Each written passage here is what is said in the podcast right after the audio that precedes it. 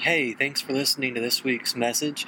We'll be at Pride Fest this Saturday, June 29th. Stop by and uh, see us at the booth. And then join us Sunday for a church service with brunch and mimosas. It'll be a good time. Hope to see you then. It's a common complaint from uh, restaurant servers that Sundays are the worst days. Why do y'all think that is? yeah. Why? That's so interesting, isn't it? A few years ago in St. Louis, a pastor wrote this on the receipt at a restaurant. I give God 10%, why do you get 18?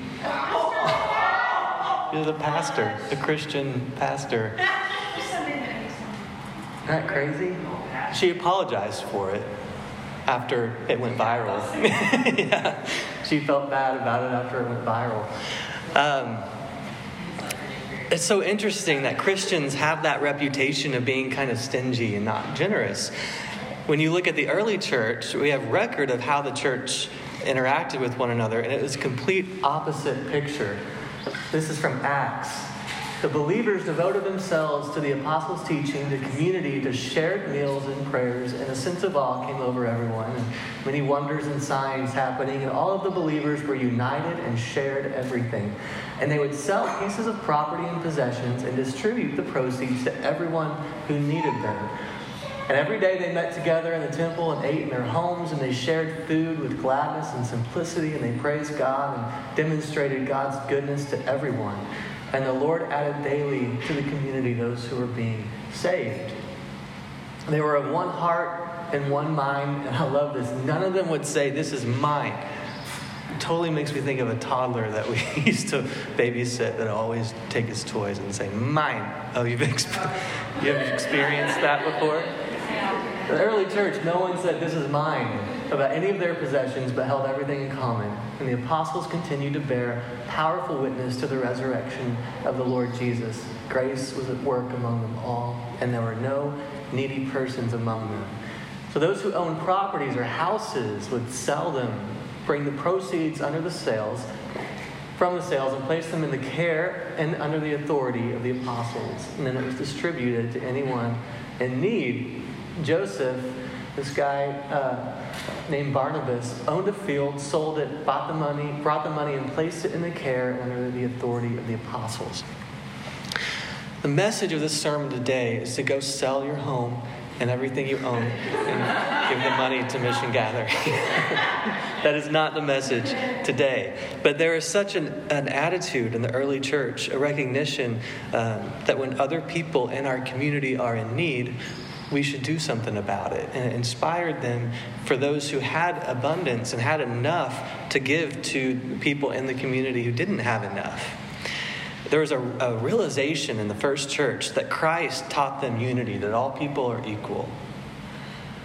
And so they realized when they were living together that if some of us did not have a house or did not have food, then we can't call ourselves equal. When some of us are hurting and in need and hungry, and others of us have way too much. So let's share and make it so what Christ taught everyone is equal, everyone has what they need. They were trying to live out the teaching of Jesus love your neighbor as yourself. And they did a really good job of it. And they missed the mark sometimes, you'll read in Acts, but that was their goal. And it inspired them to sell property so they could take care of the people in their community. Jesus completely changed people's view of God, completely changed people's view of God. They realized, people, for the first time, that God is generous, that God um, values and seeks the unity of all humankind, and that God values diversity, which is what we saw on Pentecost and that people realize for the first time that salvation, which is this churchy word for um, freedom and wholeness, that salvation, wholeness, was something that was universal for all people, all religions, all cultures, all over the world. This was like a new idea for the early church. And so when they realized this about God, it inspired them. When they realized God is generous, a God who is generous and not needy and stingy, then we need to be uh, generous and not stingy. They realized that wholeness and healing, salvation is for all people. We need to offer that wholeness and healing to all people that we come in contact with and all people in our community.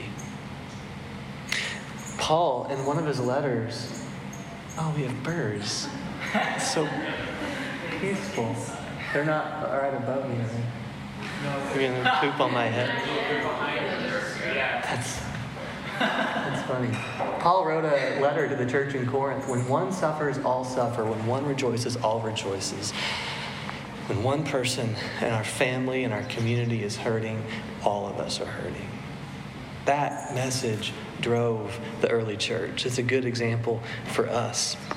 The early church recognized that all life is connected. All life in the world is connected. When you hurt, I hurt. Nobody gets to where they are by themselves. There was no every man for himself in the early church. We were all responsible for helping each other.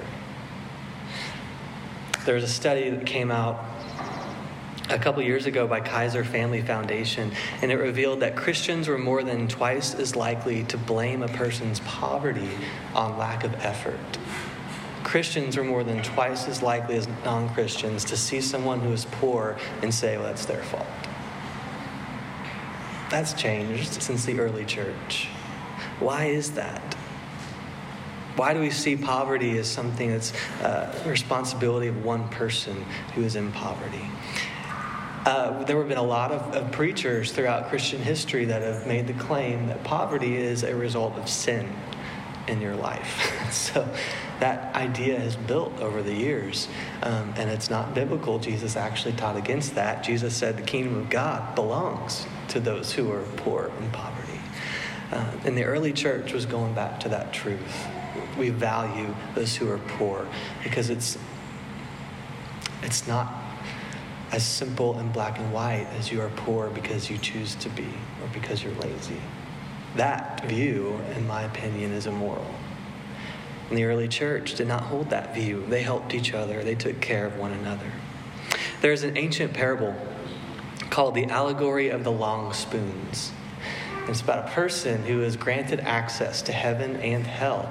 And when they go to hell, they see people around a table with food in the middle. But the only way they have to eat their food are spoons that are so incredibly long that when they dip it in the food, they can't reach it to their mouth. And I want to show you a clip. That it's a little bit on the creepy side, but it's a really cool animation of this story.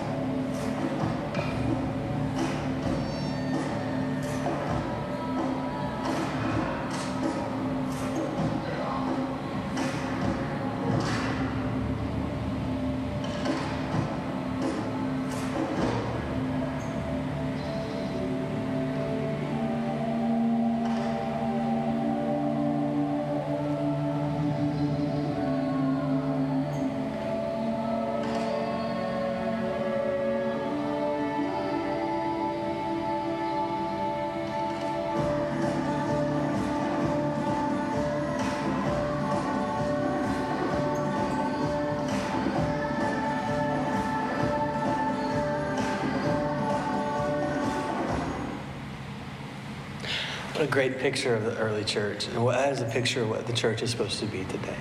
That is what we are supposed to do today.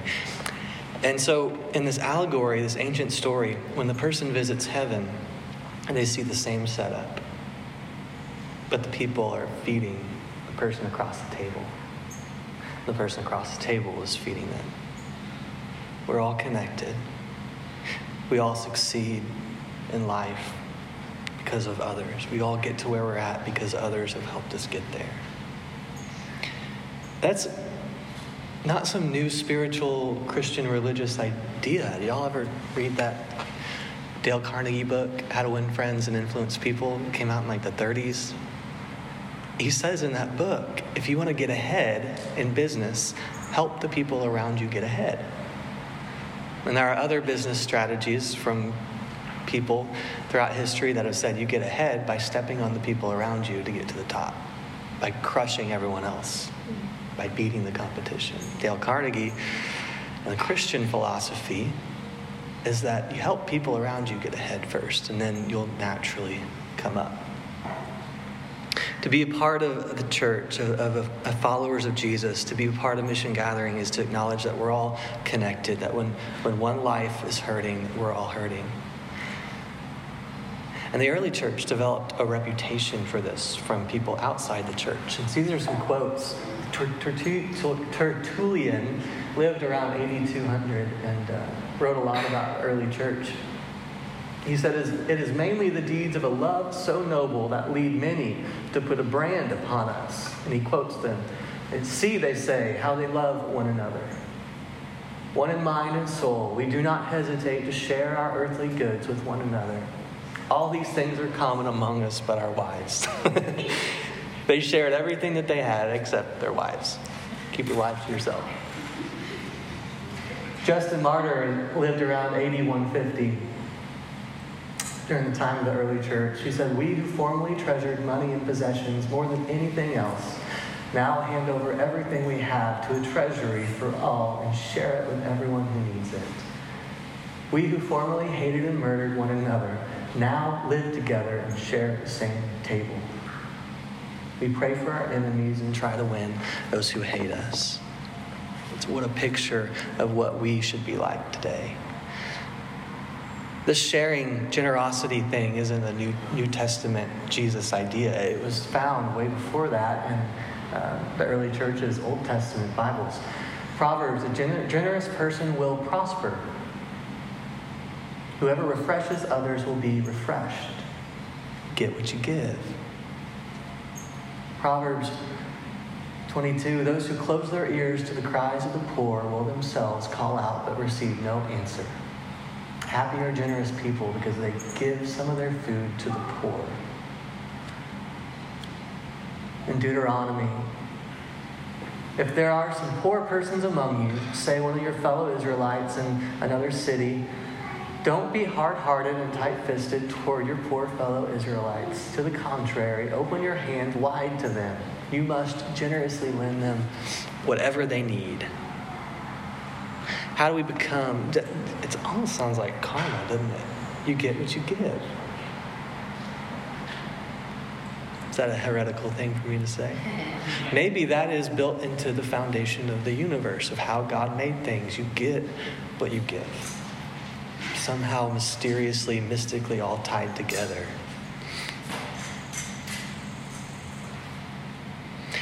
So, how do we become more generous? How do we actually live lives of generosity where we're giving and giving and giving? I think generosity is a result of gratitude. I think it starts with gratitude. You cannot be envious and have a heart of gratitude at the same time. You can't compare your life to someone else's life and want their life and have a heart of gratitude at the same time. So, how do we do that? I think perspective helps. Do you know that if you make around $32,000 a year, you are in the top 1% of earners in the whole world? Compared to the rest of the world, even those who are close to poverty in America have a lot of abundance. Maybe things aren't so bad. The average person in India has a wealth of maybe $7,000. In Africa, $4,000. We're, we're doing okay here. We have a lot to be grateful for. Shawn Achor was a researcher at Harvard and he cites a study that looked at a group of people who spent five minutes a day writing down three things that they were grateful for. And he studied their well being. And they didn't have to be big things that they were grateful for. One person said, I'm thankful for the delicious takeout Thai dinner last night.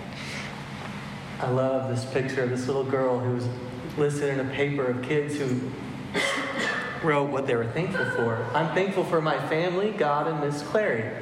In the middle, I'm thankful for all the dead people because at least they tried. Find something to be thankful for. So they, in this study, they followed these people who were five minutes, three things they were grateful for every day.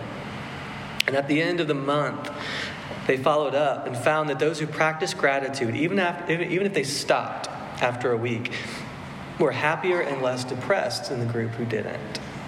And they followed this group six months later. And they found that they were still happier and less depressed than those who had not spent five minutes a day thinking about gratitude, things that they were grateful for. Gratitude is powerful, it's a powerful, powerful effect on us. They figured that expressing gratitude for three things every day, even when they stopped after a while, they were happier. They, they, they figured that doing that somehow jump started something in them to be more aware of things throughout their day they were grateful for. How would our lives look different if we spent five minutes a day just writing down three things I'm grateful for? Yes, we should be grateful, and Paul says in Philippians, give thanks in everything. Uh, it's easier said than done, especially when you feel like life is a living hell. It's hard to be grateful. Um, but March of 1944, Germany occupied Hungary. And Elie Wiesel was 15 when he and the rest of the Jewish population were put in prison camps. And in May, a few months later, they were deported to Auschwitz, where 90% of the people who arrived there were murdered upon arrival. This is a picture of Elie. Um, he is right there, kind of in the middle, in the middle bunk. His mother and, and younger sister were murdered when they got there. And uh, he and his father were sent to manual labor. And the way it went was you did manual labor until your body couldn't do it anymore, and then they would um, put you in the gas chamber. Um, the U.S. liberated the camp in April 1945, but Elie's father had already died, and he actually um, could hear his father cry out and scream when the Nazis um, beat him to death. Elie survived all of that, and he died just three years ago in 2016. And he wrote a great, great book, powerful book. Um, I would recommend. And he had an interview a few years ago with Oprah. And Oprah asked him, despite all the tragedy you've witnessed, do you still have a place inside you for gratefulness everything that you have witnessed and seen? And this was his response Absolutely. Right after the war, I went around telling people, Thank you just for living, for being human. And to this day, the words that come most frequently from my lips are thank you when a person doesn't have gratitude, something is missing in his or her humanity. A person can almost be defined by his or her attitude toward gratitude. Oprah asked him, Does having seen the worst of humanity make you more grateful for ordinary occurrences? He said, For me, every hour is grace. I feel gratitude in my heart each time I can meet someone and look at his or her smile. I wish I had his outlook to everything that he's been to. What has carried him through is his ability to be grateful every hour. Grateful for the breath in my lungs, grateful for the person right in front of me that I'm looking at. Grateful. David Steindl-Rast is a Benedictine Christian monk.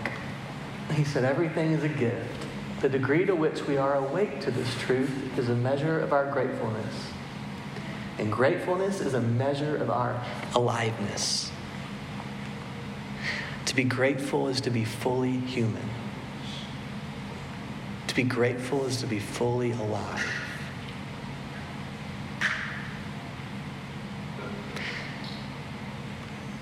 to express gratitude is somehow mysteriously to express the very heart of God. And gratitude is what leads to generosity. Gratitude says, I'm grateful for what I have. so I don't hold on too tight to what I have.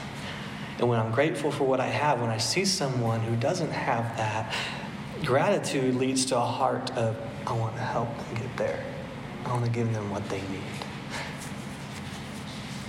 Somebody has a heart that is not generous, that is not giving, that is not loving, sometimes what wakes them up to that is to recognize all that we have to be grateful for, thankful for in our life, our world. The letter Timothy, tell them to do good to the early church, to you all.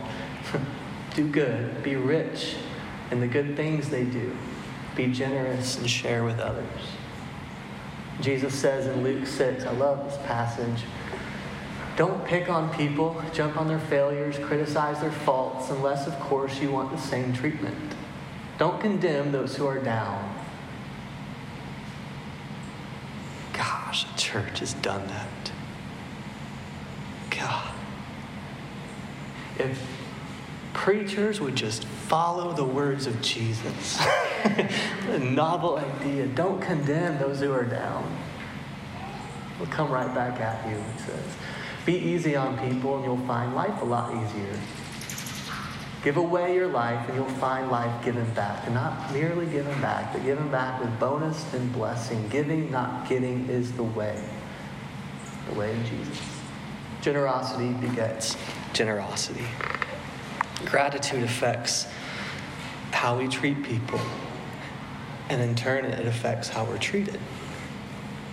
Gratitude leads to generosity. You get what you give. And gratitude takes humility to acknowledge, to be grateful for something. It takes some humility. To say, I'm thankful for the people throughout my life that have uh, made me who I am. I didn't get to where I'm at because I was all alone and did it myself. There were people in my life around me, situations who helped get me here. It takes humility to acknowledge and be grateful for that. 1997, Mr. Rogers received the Lifetime Achievement Award, and his acceptance speech gave us a great example of this humility that leads to gratitude. Forgiving generation upon generation of children confidence in themselves, for being a friend, for telling them again and again and again that they are special and that they have worth. It is my honor on behalf of everyone here and on behalf of millions of children whose mornings you have brightened with your kindness to present you with this lifetime achievement.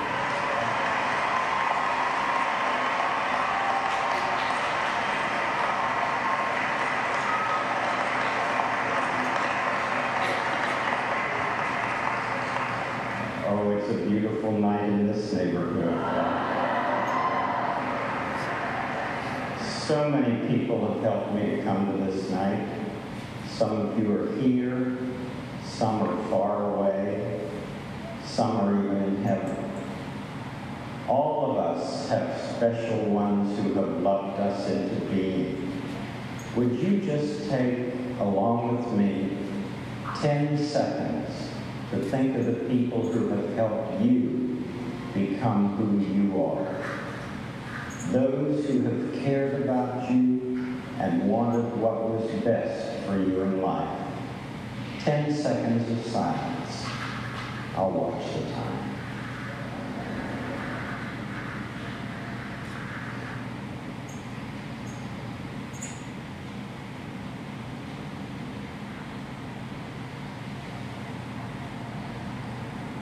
Whomever you've been thinking about, how pleased they must be to know the difference you feel they've made.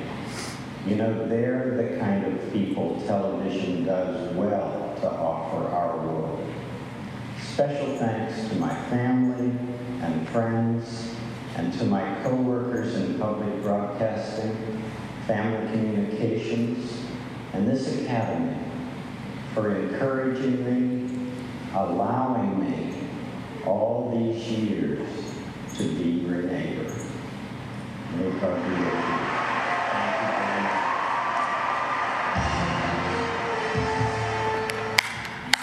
Yeah. got millions of people watching to express an attitude of Jesus, of gratitude. He got millions and millions of people watching that um, award show to take a moment and realize I didn't get here alone. There are people who have loved me into being. Gosh, that's powerful. Who is that for you? Who are those people? Maybe they're here. Mine's here.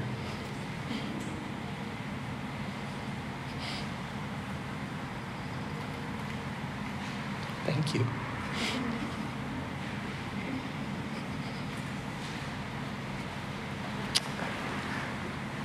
This is Jesse the macaw. Jesse the macaw got stuck on a roof in London. And a resident called the animal welfare agency, and the workers climbed the ladder of the roof to rescue Jesse. And this was the greeting that Jesse gave, and I can't say it because there, there are children present. Jesse the macaw said F off to the rescue workers. Jesse's owner felt so bad that he, he, recorded a video of the macaw saying thank you to the workers and posted it on Twitter, and it went viral. The message of this story is it's never too late to say thank you. Never too late to say thank you. So I challenge you all this week think of the people who have loved you into being tell them somehow say thank you and if uh, maybe whatever reason you can't or unable to tell them think on it think on it. Say thank you. Meister eckhart said if the only prayer you say is thank you. That will suffice because gratitude is such a foundational attitude that leads to love to peace, to joy, to hope. Starts with a thank you. If, if, you know, if you've ever been asked to pray in public, most people just freeze and say, "No, no way in hell I'm praying in public." Most powerful prayer you can give. Thank you. Just say thank you for anything. Thank you is the starting point to humility, to recognizing the needs of others, to generosity. And the early church, oh, they had it. They realized there was so much to be grateful for. We are all connected to one another. So let's help each other. And uh, Issaquah Food and Clothing Bank has asked us for help, for some generosity. So on July 11th, from 3 to 5 p.m., we're going to help the Food and Clothing Bank with some of their um, stuff that they need help with. And uh, I know it's work hours for a lot of people, so we're going to have another day in August. It'll be a Monday or Wednesday evening, and I'm going to be asking all of you give you a couple options and we'll find the one that works best for everyone. And if you can't be there at 4, uh, Kyle said just show up whenever you get off work and, and jump in and help. Um, so we want to be, as a church, generous with our time and our resources and our money to help each other, to help our community. And that's how God's kingdom comes into this world. So to create a church community that looked like the, the first one that shares uh, the generosity, it starts with gratitude. And I love that communion, the Lord's Supper, is also called Eucharist. Eucharist comes from a Greek word, means thank you. The Lord's Supper, communion, is an act of gratitude. It's an act of recognizing all that God has done for us, all God did uh, through Jesus. And so when we take communion, we are together as one, expressing gratitude, saying thank you. So when we take communion today, think of those people in your life that you have loved you into being, as Mr. Rogers said. Think of the things, moments, situations in your life for which you are grateful. And as you take communion, say thank you. When you go back to your seat, you can do the Mr. Rogers said. Just think on those people for a few minutes. And we do have some mochi those who are gluten free.